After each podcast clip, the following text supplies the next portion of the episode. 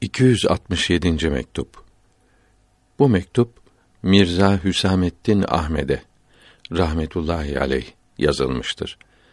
Esrar ve dekaik bildirilmektedir. Allahü Teala'ya hamdolsun. Onun sevgili peygamberine ve aline salat ve selam olsun. Size ve bütün Müslümanlara dualar olsun. Lütfederek bu fakire gönderdiğiniz mektubu okumakla şereflendik.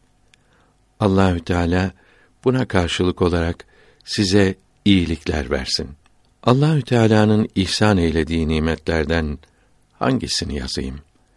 Onlara karşı şükrü nasıl bildireyim?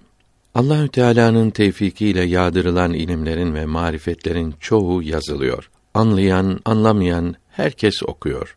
Fakat ayrıca verilen ince ve gizli şeylerden hiçbiri açığa vurulamıyor. Hatta harfle, işaretle de bir şey söylenemiyor. Bu fakirin marifetlerini toplamış olan kıymetli oğlum sülük ve cezbe makamlarına yükselmişken ona da bu ince bilgilerden söz edilemiyor. Bunların örtülmesine titizlikle çalışılıyor. Evet, oğlum bu gizli bilgilere kavuşmuştur ve yanılmaktan, şaşırmaktan korunmakta olduğunu biliyorum. Fakat çok ince olduklarından dil tutuluyor. Gizlilikleri ağzın açılmasını önlüyor.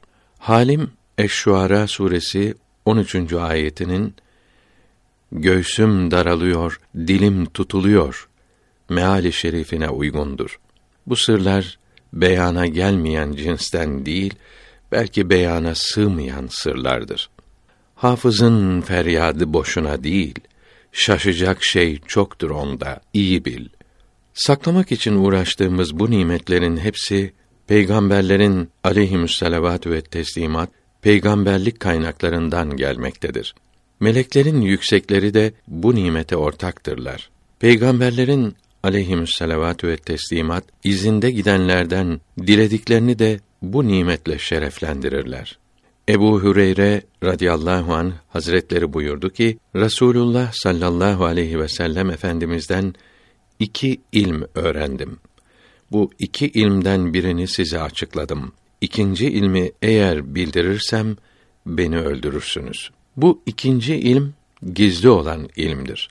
Bunu herkes anlayamaz. Bu Allahü Teala'nın büyük nimetidir. Bu nimeti dilediğine verir. Allahü Teala büyük nimetler vericidir.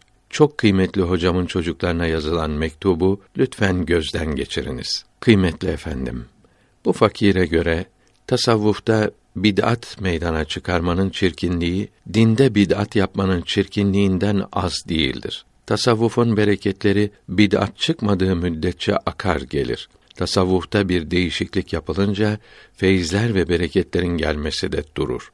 Bunun için tarikatte bir değişiklik olmamasına çok dikkat etmelidir. Tarikatten olmayanlarla görüşmemelidir. Her nerede ve her kim olursa olsun tarikatı değiştiren bir şey görülürse zorla ve elbette önlemelidir. Tarikatin doğrusunu kuvvetlendirmeli ve yaymalıdır. Vesselam vel ikram.